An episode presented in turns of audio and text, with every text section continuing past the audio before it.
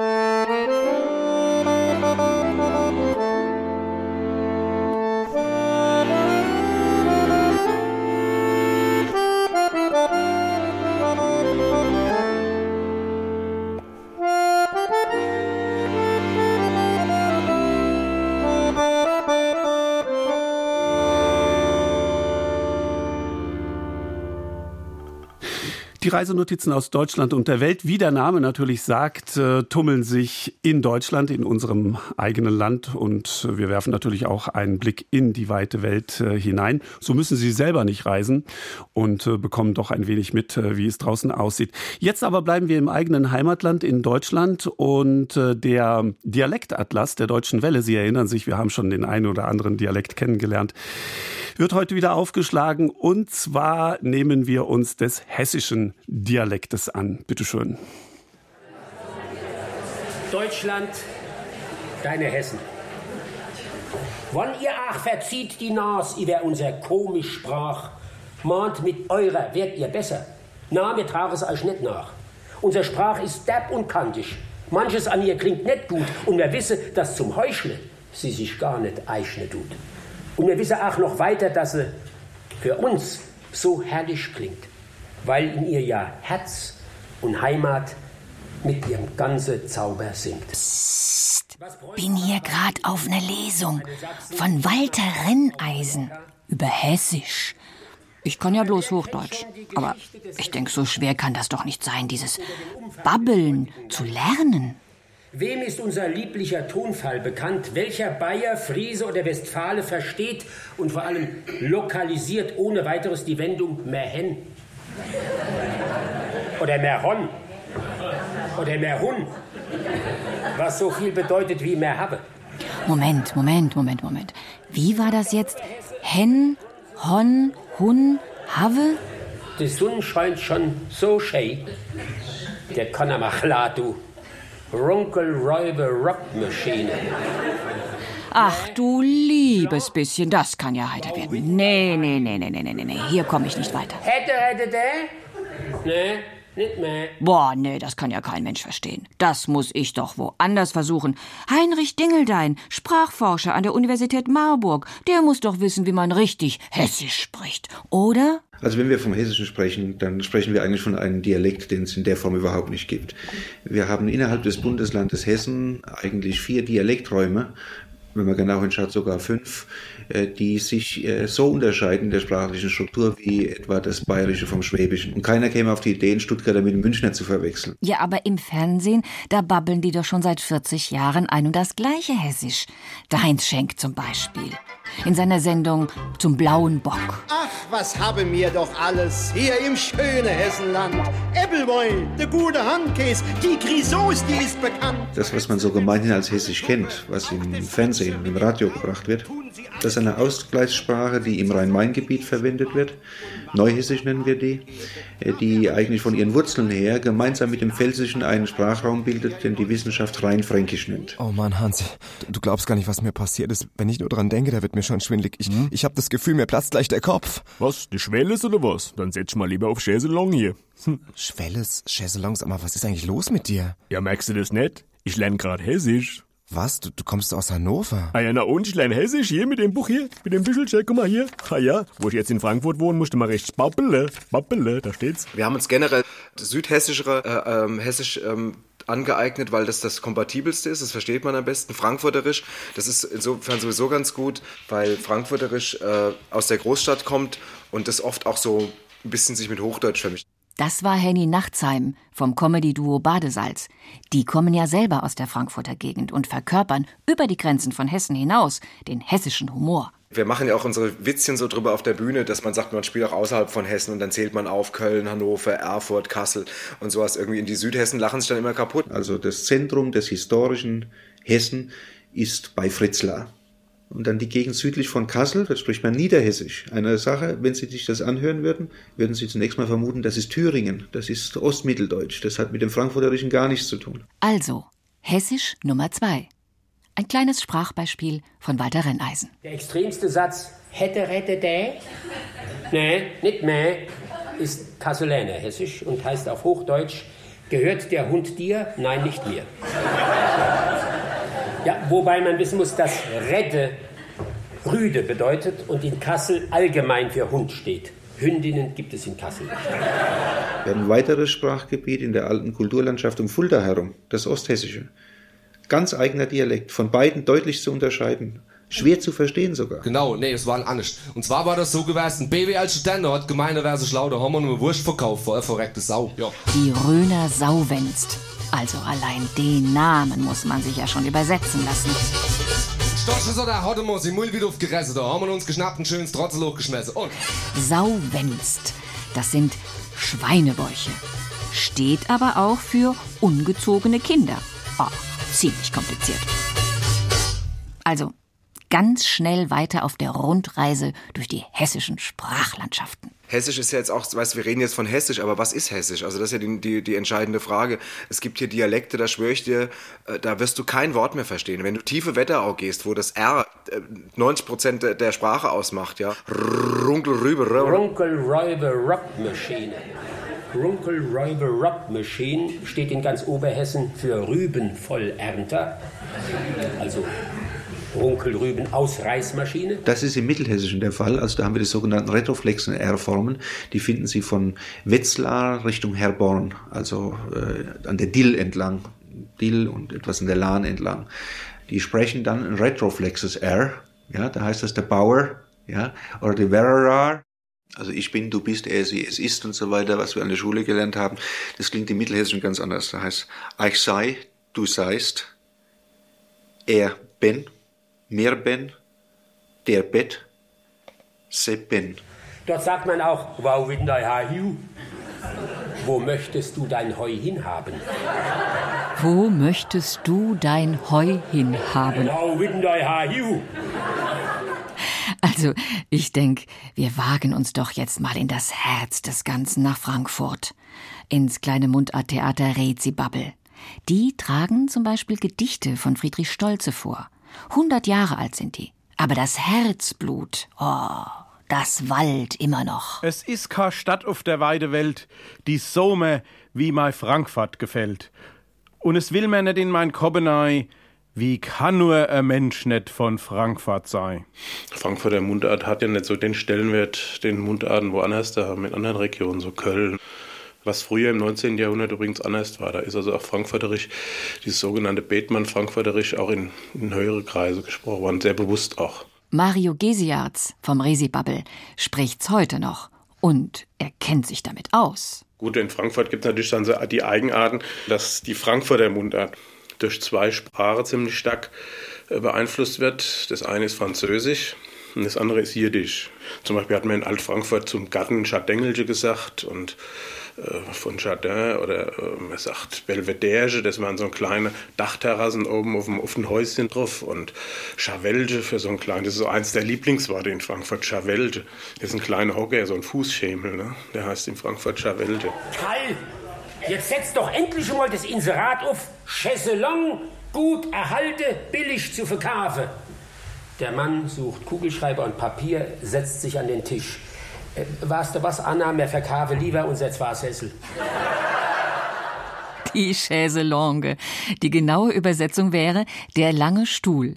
Aber gemeint ist das Sofa. Oder heißt es dann das Chaiselongue oder oder wie, oder was? In Frankfurt wurden die Artikel kreuz und quer vertauscht.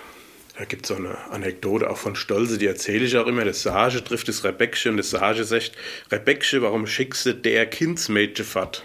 Und das Rebeckche hat dann geantwortet, warum soll ich der Kindsmädchen nicht fortschicken? Bei die Sprach, bei der Kinder, sie verwechselt doch immer das Artikel. Das kommt übrigens auch aus dem Jiddischen. Ne? Also das ist ganz eine Eigenheit aus dem, aus aus dem Jiddischen, dass die, die alten Juden in Frankfurt, die haben dann immer diese Artikel kreuz und quer durcheinander getauscht. Und es ist heute wirklich noch, in, bei ganz wenigen Sachen ist es heute noch im Sprachgebrauch, also zum Beispiel die Bach. Das ist so das, was der Frankfurter gern falsch macht. Ja, weitere Eigenheit, aber das ist auch eine Sache, die in der Umgangssprache um sich greift, ist, dass die Genitive nicht mehr benutzt werden. Das ist nicht Peters Haus, das ist dem Peter sein Haus oder das Haus vom Peter. Der Hesse geht den umständlichen Weg. Ist das vielleicht in Ihr Mann seiner Schwester Ihr Auto, das war da vor meiner Toreinfahrt stehe tut? Ja, das ist das Auto meiner Schwägerin. Sehen Sie, ich wollte bloß nicht so direkt fragen. Ja, ich hab's verstanden. Immer schön von hinten durch die Brust ins Auge. Okay. Dann kommen wir noch mal zur Aussprache. In der Aussprache ist es äh, wichtig, das ist eine Erscheinung des Südhessischen, und man hört es bei mir in meiner Sprache auch ein bisschen, dass wir den Ich-Laut nicht mehr beherrschen. Hessisch ist sehr nass, also es sehr, kann ein sehr spuckender Dialekt sein. Sehr viel SCH, also SCH sollte man sehr weich und äh, ausgiebig benutzen, weil es ist feststellig und äh, ja, also es gibt ein wunderbares Lied von Willy Astor, das heißt hammermäßig hessisch. Und da hat er alles völlig übertrieben ins Hessische gesungen. Also, wo es, also auch wo es gar nicht mehr stimmt. Und Popöische und Schoschönsche und also alles, was der erzählt, wo immer noch das SCH eh dran hängt. Aber tendenziell hat er recht. Ich war mit meinem Autochen durch die Waschanlage. Hab's verdicke offen gehabt, jetzt ein Hautausschlag. Da kauf ich mir ein Fahrrädchen, strampel bis zur Eiche. Da zieht's mir auf dem Weg dorthin, das Krawettchen in die Speiche. Es gibt es zwei Regeln, die heißt am Wortende, bei wir haben, singen und so weiter, fällt das N weg. Das heißt habe, singe. Ja? Endet aber ein Wort mit E, zum Beispiel die Wiese, dann fällt das E weg, das ist die Wies. Immer wenn eine Endung en oder el am Ende ist, dann hat es die Tendenz, dass der Vokal, der vorne im Stamm steht, kurz wird. Also der Hebel ist der Hebel. Ja, äh, von haben wird have. Sagt die Frau zum Hausierer, wann mir gebe, gebe mir dann. Aber mir gebe nix. Ich hätte gern ein Haarspengelchen. Das haben wir nicht. Das müssen sie aber haben. Lieb Frau, was wir zu haben, haben, haben wir auch. Apropos, Haar, äh, Haarespengelchen. Was typisch für Frankfurterisch ist, ist, ist natürlich diese Verkleinerungen. Ne? Also das Häuschen oder das Häusi hat man früher gesagt. Das, das Mädi, das Mädchen. Heute sagt man dann mehr das Häuschen, also die Mehrzahl dann, wie ich das vorhin schon gesagt habe, Häuserche, Mäderche, Räderche, Hüderche. Und das ist schon so eine Eigenart. Also da gibt es dann auch schon auch ein paar Gedichte, die das da, wo dann damit gespielt wird auch. Ne? Modeliedche. Was trage auf de Köbbeche jetzt unser Modeböbbeche, vor Dibbeche mit Schlibbeche und wunzig klane Schibbeche. Vernefte Nestge Waggelche mit Ziggelche und Zaggelche, mit Riecheche und Biecheche und Bibi Fledde Wiecheche. Also ich fasse jetzt mal kurz zusammen. Die Artikel sind nicht so wichtig. Der Genitive kann ich mir nach ihrem Gutdünken bilden. So viel sch wie möglich benutzen, alle ns an der Wortende weglasse, beziehungsweise all es und dann noch die Verkleinerüngelsche und schon kann ich hessisch babble, oder? Was ist das denn für ein kleiner Gnom da drüben? Du, das ist Hessie James. Lass uns bitte weiterreiten. Ach, erzähl keinen Scheiß, pass mal auf. Hier, du Zwerg, hör mal zu. Ja, Meister, was gibt's an? Ich bin ganz ohr, ich hab mal lauter schon aufgestellt. Was gibt's an, hä? Rat mal, wen du vor dir hast, du Kröte. Ja, warte mal, lass mich schon mal raten, sag mal nix. gleich hab ich's, warte mal. Warte mal, nix sagen, nix sagen. Einer am anderen gleich wie die Klößkäse bei den Schabs gleich. Komm gleich, Moment. Also Moment, ähm, der, der äh, südhessische Dialekt ist auch schneller, ist auch bubbliger, ist auch, hier pass mal auf, ich muss dir mal eins mal sagen und sowas. Also damals unsere Erfindung Hessie James, diese eine Figur, die wir mal erfunden haben, der ist ja kein Zufall, dass, dass wir einen Cowboy quasi, einen hessischen Cowboy äh, erfunden haben, der seine Gegner totschwätzt äh, mit Geschwindigkeit. Äh, das ist schon, das hat ja schon seinen Grund, dass man auf sowas kommt. Die Stiefel, das Hütchen, alles so vertrauen. Stoff gesehen, aber wer bist du denn Du? Idiot, du vertrockneter Okay, Botschaft verstanden, also schneller das Ganze. Jetzt pass mal auf. Es gibt ja wichtige Sachen im Leben. Ne? Pass mal auf, John. Äh, ähm, zum Beispiel ein Schwager von mir. Ne? Guck mal, der hat einen Freund. Ich weiß, Schwager war es, der ganz Aber ein Freund von kommt ein Hochdeutschsprechender auf so ein Sind wir zu Tempo? einem Küchengeschäft geritten in einem Nachbarort. Er muss als erstes seinen Unterkiefer ausrenken. Also am besten aushebeln. Irgendwie. Also es gibt auch jetzt in so hessischen Baumärkten gibt es so Mechanismen, das kann man sich einsetzen und dann kann man äh, das über eine relativ einfache Klappe wegen seinen Unterkiefer schon mal so tiefer äh, legen und äh, dann ist schon mal dieses so Heinz Schenk zum Beispiel hat seinen äh, Unterkiefer eigentlich permanent ausgehängt. Das ist ganz gut, weil es dann so schlabbert. Dann äh, wird die Zunge auch lockerer, sie hat weniger, äh, weniger Druck von unten und dann kann man schon mal sehr gut so ganz locker schön Scheiße reden. Das ist eine gute Voraussetzung. Und ähm, und dann kann man auch, was auch nutzt, hilfreich ist, teilweise ähm, über Dinge nicht nachzudenken, aber trotzdem drüber zu reden. Das ist, hilft auch sehr bei der Ergründung des hessischen Dialektes. Das ist unheimlich gut. Also das sind für die beiden wichtigsten Regeln. In den Baumarkt gehen, dieses Set holen und dann sein Gehirn ausschalten. Das finde ich eigentlich ziemlich gut. Naja, kann man nichts machen. Schade. Ich wollte mir jetzt gerade noch die Geschichte erzählen, wie ich damals meinem Schwager die Schafe nach Texas gebracht habe. Naja, was soll's. Ah ja, pass auf, das erzähle ich am besten dir, hä? Ach, was haben wir doch alles hier im schönen Hessenland. Appleboy, der gute Handkäse, die Krise. Halt! Wir können unser Rundreis durchs Hesseland doch nicht beenden, ohne in der Appleboy-Wirtschaft in se kehre. Appleboy. Apfelwein. Das Nationalgetränk von der Hesse. Aber auch hier gehe die Hesse eigene sprachliche Weg. Die Petze, äh, Schoppepetze, wie sie genannt werden, also mein Äppelwein trinkt man ja nicht, den petzt man, den robbt man oder den barft man. Also ein Äppelwein tut man barfen, man kann nach Schläuche, ist alles dasselbe, das heißt dann trinken, ne? mehr oder weniger. Ja, wir Hessen sind die Größten auf der Welt. Wir Hunde haben alle Wetzstar, de Pappe sät, wir sollen fortdra, die Mamme sät, wir sollen behalten, den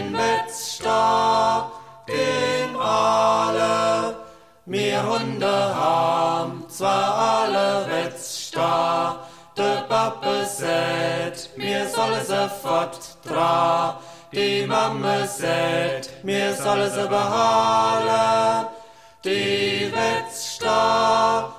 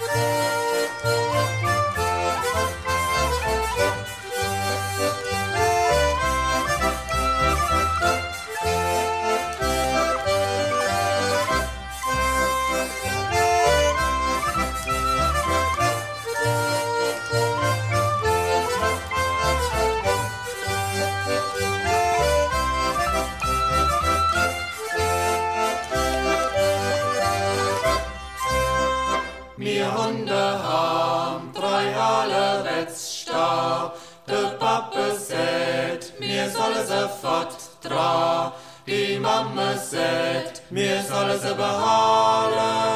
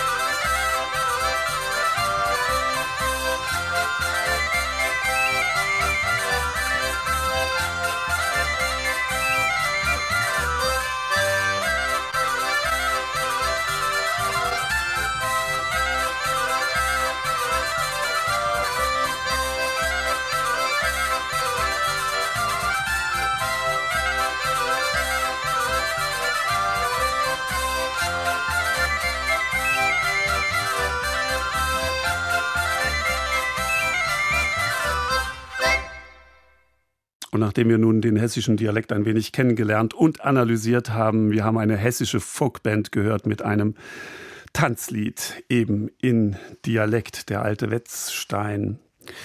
Für das Inselland Taiwan ist das Nationale Palastmuseum in Taipeh der große Stolz. Hunderttausende Schätze aus dem historischen China lagern hier, weshalb die Anlage auch eine Art Pilgerstätte für Reisende aus Festlandchina ist, wo man Taiwan als Teil des eigenen Territoriums betrachtet. Diesen Ort, wo Genugtuung und Neid täglich aufeinandertreffen, den hat Felix Lill besucht.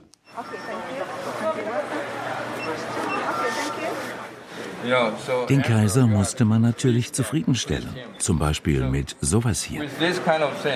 Erklärt der Guide, stellt sich mit breiten Beinen vor eine Vitrine und deutet auf eine dunkle Truhe aus Holz. Jahrhunderte alt sei sie. In so einer Truhe ließ sich alles aufbewahren. Eure Hoheit, Sie wünschen Kalligraphie? Hier. Oh, etwas Jade. Hier. Mit so einer Truhe konnte sich der Kaiser an allen möglichen Dingen erfreuen. Nur er konnte diese Kostbarkeiten damals besitzen.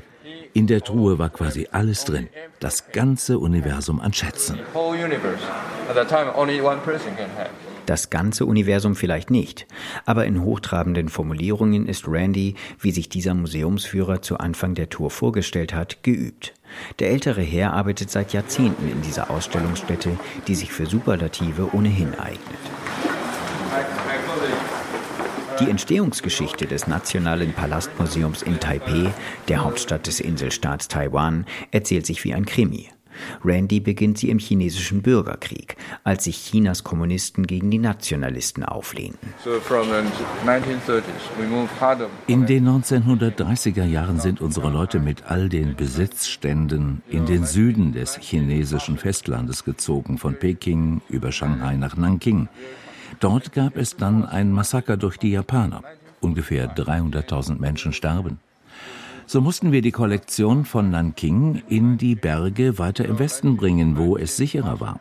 1945, zu Ende des Zweiten Weltkriegs, transportierten wir alles zurück nach Nanking, um es schließlich wieder in Peking zu installieren. Aber der Bürgerkrieg zwischen den Kommunisten und den Nationalisten war ja noch nicht zu Ende.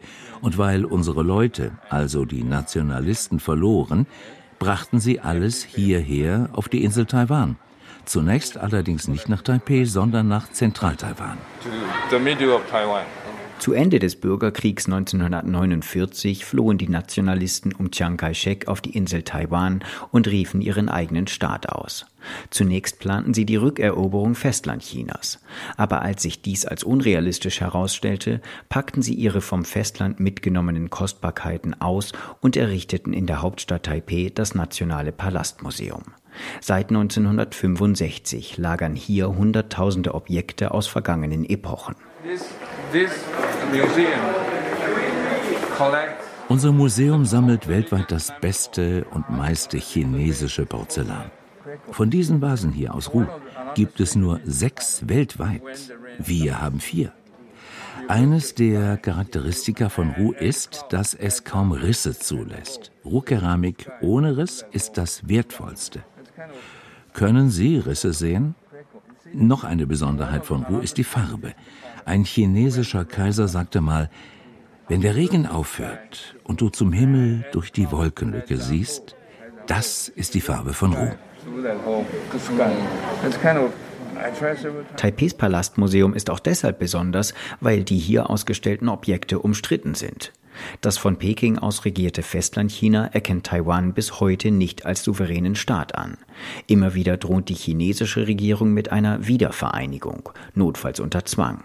So ist die Dauerausstellung in Taipeh mit all ihren Schätzen auch ein Objekt chinesischen Neids. Der Tourguide Randy findet das witzig. About 20 years ago, als chinesische Touristen vor 20 Jahren zum ersten Mal herkommen konnten, fragten sie alle, wie kann es sein, dass die schönsten Dinge hier sind? Und ich sagte, was denn sonst? Stellt euch vor, euer Haus wird in Brand gesteckt. Was würdet ihr tun? Die besten Dinge packen und abhauen, oder? Das ist es, was unsere Leute damals im Bürgerkrieg getan haben. Peking hat ja auch ein nationales Palastmuseum, aber die am schönsten dekorierten Objekte sind hier bei uns. Einer Besucherin aus Neuseeland rutscht wegen der ständigen Prahlerei des Offiziellen ein Lachen heraus. Das ist wohl ein Wettbewerb hier. Aber ganz falsch liegt Randy nicht. Durch chinesische Augen betrachtet sind die hier sichtbaren Objekte tatsächlich sehr besonders. Das bestätigt Julie Meng, die mit ihrem Ehemann und Sohn aus Peking angereist ist. Im Pekinger Museum waren wir schon einige Male. Es ist für seine opulente Architektur und die riesigen Schätze bekannt. Aber im Vergleich zum Museum hier in Taipeh hat Peking nicht so viel zu bieten. Bis zur Sperrstunde hat die Dreiergruppe ganze fünf Stunden in den Räumen verbracht. Aber alles gesehen haben sie noch lange nicht. Julie Mengs Ehemann hofft, dass er die prunkvollen Objekte eines Tages in seiner Heimat bestaunen kann.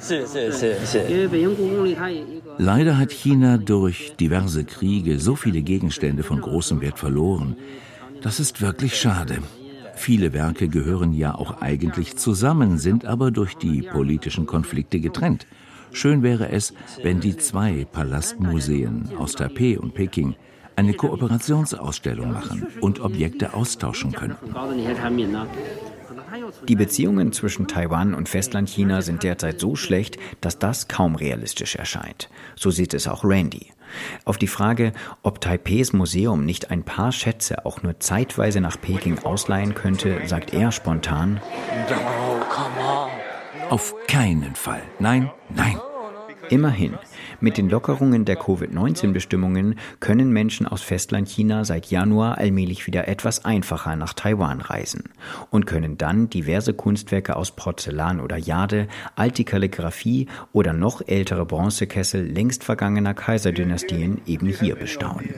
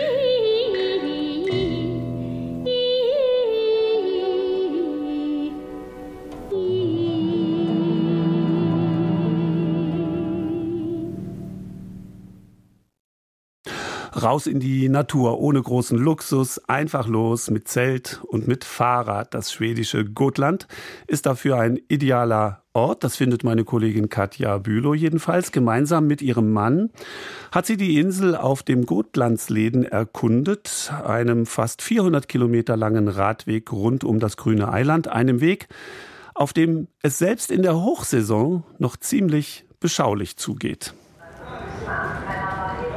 Die Radfahrer sind die Ersten, die sich nach einer Nacht auf See vorne im Bauch der Fähre einfinden, um ihre mit Satteltaschen bepackten Drahtesel vor das große Tor zu schieben. Langsam öffnet sich die schwere Luke, die frühe Morgensonne empfängt die Reisenden. Vor ihnen wartet die mittelalterliche Stadt Visby mit prächtigen Kirchen, bunten Häusern und kopfsteingepflasterten Gassen. Wir lassen sie erst einmal links liegen, fahren und schieben steil bergauf an der Stadtmauer entlang, an ihr vorbei und 50 Kilometer weit einmal quer über die Insel. Mein liebster Reisegefährte und ich haben beschlossen, die Rundreise an der Südostküste zu beginnen, in dem kleinen Dorf Hertha. Ein gutes Dutzend altweißer Hütten mit schwarzen Dächern und winzigen Fenstern duckt sich am Hafen unter dem Himmel einem strahlend blauen Himmel, geschmückt mit dicken Wattewolken. Früher, im 17. Jahrhundert, haben die Gotländer sie gebaut, um hier ihre Gerätschaften für den Fischfang aufzubewahren. Heute sind es Wochenenddomizile. Roland und Görrel Jakobson sitzen auf einer Holzbank vor ihrem Eingang, genießen den leichten Abendwind, der ein bisschen nach Algen riecht. Für Roland ist das ein ganz besonderer Ort. Ja, det kan, ja, det är det. Absolut. Ja, Unbedingt. Ich bin in einem Haus hier ganz in der Nähe aufgewachsen. Dann sind wir nach Visby gezogen und haben diese Hütte hier gekauft. Wir bor i, i Visby, är 40 minuter hem så att säga. Men, 1974 war das. Der Mann lehnt sich mit dem Rücken an die warme Hauswand und lässt den Blick über das Meer schweifen. Damals wollte niemand diese kleinen Häuser haben. Es waren mehr oder weniger Ruinen. Nobody wants these small houses. So it was ruins more or less. Heute sind sie hoch begehrt, vor allem bei Stockholmern, die gerne ihre Ferien auf Gotland verbringen und die für eine solche einfache Hütte durchaus ein kleines Vermögen bezahlen. Roland und Görl würden trotzdem nicht verkaufen. Früher waren sie mit ihren Kindern in jeder freien Minute hier. Heute genießen sie die Ruhe dieses Ortes als Paar. Holzgestelle zum Trocknen von Fischernetzen erzählen über seine Vergangenheit, von jener Zeit, als die Bauern Gotlands noch regelmäßig für ein paar Monate im Jahr an die Küste zogen, um Fische zu fangen und für den Eigenbedarf einzusalzen. Es gibt viele solcher Fischerstellen hier auf der Insel. Gleich hier, ein Stückchen weiter, an der ganzen Küste findet man sie. Elf von ihnen stehen unter Denkmalschutz, einige sind als Museen eingerichtet und mit alten Fanggeräten und anderen historischen Utensilien ausgestattet. Unsere Tour führt weiter in Richtung Süden. Schon auf der zurückliegenden Etappe am Rande einer Bundesstraße hatten wir uns immer sicher gefühlt. Alle sind in gebührendem Abstand an uns vorbeigefahren, haben bei Gegenverkehr vorsichtig abgewartet. Jetzt endlich, auf dem eigens für Radler ausgeschilderten Gotlandsläden, biegen wir ein in die absolute Ruhe. Der Radweg entpuppt sich als kleine geteerte Straße, auf der so gut wie keine Autos unterwegs sind. Flankiert von endlosen Feldsteinmauern und blühenden Randstreifen führt er durch Felder und Kiefernwälder, kleine Dörfer und Ansammlungen von nur zwei oder drei Häusern. Ab und an steht eine alte hölzerne Windmühle am Wegesrand. Cafés oder Restaurants für einen Zwischenstopp gibt's hier nicht. Wir verschnaufen stattdessen mit der Stulle in der Hand auf sattgrünen Wiesen und lauschen dem Getöse unzähliger Brummer, Hummeln und Käfer. Auf dem letzten Teil der Tagesetappe radeln wir immer parallel zum Meer bis in den Hafenort Burgswijk. Die beiden Schweizer, Peter und Elvira Balzer, betreiben hier den südlichsten Campingplatz Gotlands. Peter macht gerade Pause und rührt versonnen in seinem Kaffee. Man muss noch so sagen, von der Geschichte her war der Süden früher eigentlich das Handelszentrum. Und dann irgendwann verlagerte sich das Ganze nach Visby. Und dementsprechend wurde es ruhiger im Süden und man hat es eigentlich vergessen weiterzuentwickeln. Und die Bemühungen sind jetzt wieder dran oder kommen in, zum Laufen, dass man da wieder mehr Tourismus, wieder mehr aufbauen möchte, zum eigentlich über die ganze Insel einen Jahrestourismus anbieten zu können. Wer Ruhe sucht, ist froh, dass es so weit noch nicht ist. Während im Sommer Familien zum Baden hierher kommen, sind es im Frühjahr und Herbst vor allem Naturliebhaber, die es an dieses Ende der Insel zieht. Hier finden Sie Stille, seltene Orchideen und fast ausgestorbene Tierarten, wie die Wechselkröte, die in der Lage ist, ihre Hautfarbe der Umgebung anzupassen. Und nicht zuletzt kommen viele Ornithologen, sagt Elvira Balzer. Wir hatten äh, dieses Jahr einen Gast von Deutschland. Der war lange bei uns, 85. Der hat ähm, diese Vögel fotografiert und dann ging er ins Wohnmobil und hat das digital runtergeholt und dann noch dokumentiert und ein Buch geschrieben. Also scheinbar muss es hier auf der Insel sehr seltene Vögel geben, weil er hat noch genau spezifisch nach einem gesucht. Wir bleiben für zwei Nächte, radeln auf geschotterten kleinen Wegen, an betagten Landkirchen, windzerzaussten Krüppelkiefern und duftenden Wiesen und Heidelandschaften vorbei, bis ans Südende der Insel. Bizarre Felsgebilde, sogenannte Rauka, für die Gotland bekannt ist, verwandeln die Küste hier in eine Art Outdoor-Ausstellung. Wind und Wetter haben die Kalksteine geformt, weichere Teile ausgespült, härtere stehen lassen. Die Fantasie verwandelt sie in Tiere, Menschen, Fabelwesen. Erst tiefschwarze Wolken am Himmel treiben uns zurück zum Campingplatz. Wir krabbeln ins Zelt und lauschen dem Konzert der Regentropfen. Echte Berge gibt es auf Gotland nicht. Als sportliche Herausforderung halten die nächsten Etappen dafür reichlich Gegenwind bereit. Eigentlich steht Visby, die schöne mittelalterliche Kleinstadt, als nächstes auf dem Programm, aber es ist Hochsaison, was uns bis dahin gar nicht aufgefallen ist. Der Campingplatz nahe der alten Stadtmauer ist voll belegt. Auf den reiche Eltern jachten im Hafen, brusten junge braungebrannte Schweden in Feierlaune dem Sommer zu. Ein Stück davon entfernt tobt ein Techno-Festival, was überall im Zentrum zu hören ist. Zu viel für Urlauber, die aus der Stille kommen. Es zieht uns weiter, zurück auf den Gotlandsläden. Für eine Nacht steht das Zelt ein paar Kilometer nördlich der Hauptstadt auf einer windumtosten Steilküste.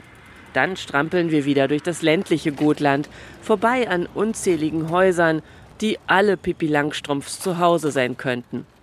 Wir machen einen Abstecher vom Radweg, nur wenige hundert Meter, die aber steil bergab führen, zur Lummelunda-Grotte. Der 27-jährige Emil Frenzen, der im Winter in Nordschweden als Skilehrer arbeitet, führt im Sommer Touristen in das weit verzweigte Höhlenreich. Hey, Puer. Ein Job, den er gegen keinen anderen tauschen möchte. Yeah, I think it's pretty magical. Es ist magisch. Schon seit der Wikingerzeit ist ein Teil der Höhle bekannt, die vom Wasser aus einem alten See über die Jahrtausende ausgewaschen wurde. Früher nutzten die Menschen sie als Kühlkammer, denn in ihrem Inneren herrschen über das ganze Jahr gleichbleibend um die 8 Grad Celsius.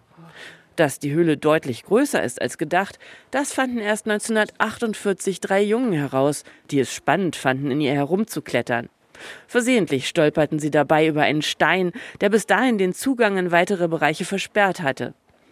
Sieben Jahre lang behielten sie ihr Geheimnis für sich. Dann machten sie den Fehler, einem schwedischen Höhlenforscher davon zu erzählen. So he did came here and they started crawling in. Er kam her, um sie zu sehen. Das Problem, er war ein bisschen zu rund um die Hüften. Das heißt, er musste erst einmal abnehmen und später wiederkommen. Dann sah er alles. Weil er aber reich und berühmt war, kümmerte er sich nicht weiter um die Jungen, sondern behauptete, er habe die Entdeckung gemacht. Since he was rich and famous, he didn't really want to claim the boys' honor, so he said he found it out. Vier Kilometer der Höhle sind bisher erforscht und es werden immer noch neue Teile entdeckt. Mehr als 100.000 Gäste kommen jährlich, um sie zu sehen. So touristisch wie Lummelunda ist außerhalb von Visby auf Gotland sonst kaum etwas. Fast 100 mittelalterliche Kirchen und grün überwucherte Ruinen stehen auf dem Eiland. Es gibt die Rauka, jene faszinierenden Felsformationen, die alten Fischerstellen vor allem aber unendliche Ruhe in der Natur. Und gespielt wird hier gerne. Auf einem Sportplatz in Kappelsham, oben im Norden, sind ein paar Männer gerade dabei, flache Eisenscheiben so dicht wie möglich an einen Holzstab zu werfen. Wapa heißt das. Eines von mehreren Spielen, die es hier auf der Insel und nur hier schon seit der Bronzezeit geben soll. Donna Stenstrom drückt Gästen gerne mal eines der Wurfgeschosse in die Hand. You can feel it. Uh, it's big. No, no. Okay. no. Fühlst du die Vertiefungen? Hast du die Finger da und da? Oh, it's not really good. You have to practice. Das muss man üben. Aber nicht zu viel, meint Tome Norgott, der in diesem Jahr wohl den Pokal holen wird. Wappa trainiere er eigentlich nur ab und an. Meist geht er golfen, spielt Tennis, ist einfach in der Natur. Immer entspannt bleiben, das sei wichtig. Wir nehmen es uns zu Herzen, bleiben einfach da, anstatt die Insel ganz und gar zu umrunden und müssen leider doch irgendwann zurück nach Visby radeln, zurück auf die Fähre, die uns über das Meer wieder nach Hause bringt. De unga jäntorna, de är så kåta. Sjung hej, sjung upp fadirallalej De vilja pulas i gamla båtar. Sjung hej, sjung upp fadirallalej De klär sig fina i sidensjalar och dansar polska med bolagskarar och tumlar runt i de vackra dalar. Sjung hej, sjung upp fadirallalej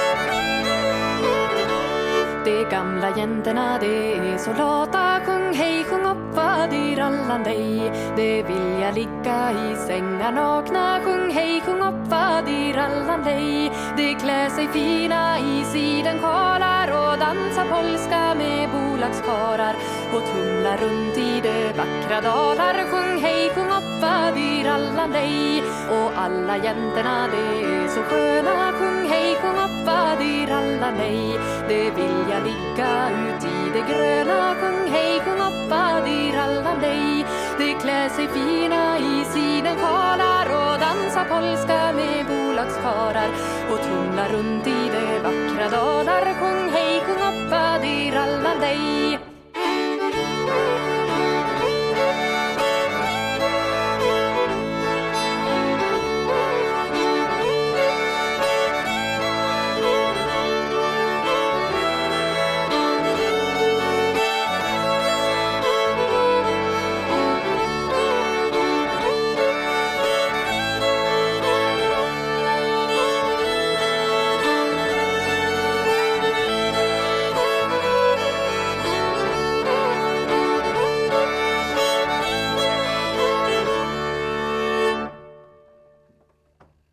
Und damit, meine Damen und Herren, entlasse ich Sie schon in das weitere Programm des Deutschlandfunks und in den Nachmittag. Andreas Stopp war am Mikrofon. Ich rufe noch mal in Erinnerung, mit dem Drahtesel waren wir gerade unterwegs auf dem Gotlandsleden. Katja Bülow hat da berichtet. Danach haben wir ein schwedisches Trio gehört. Triakel heißt es mit einem traditionellen Tanzlied. Noch ein paar Gedanken jetzt gleich zum Thema Heimweh und dann bis nächste Woche. Da reist man und reist man und wird sich eines Tages bewusst, dass man auf Reisen ununterbrochen Heimweh aussteht. Gibt man das zu, so ist man vielleicht auch zu dem Eingeständnis bereit, dass es überhaupt der verborgene Sinn alles Reisens ist, Heimweh zu haben. Erich Kästner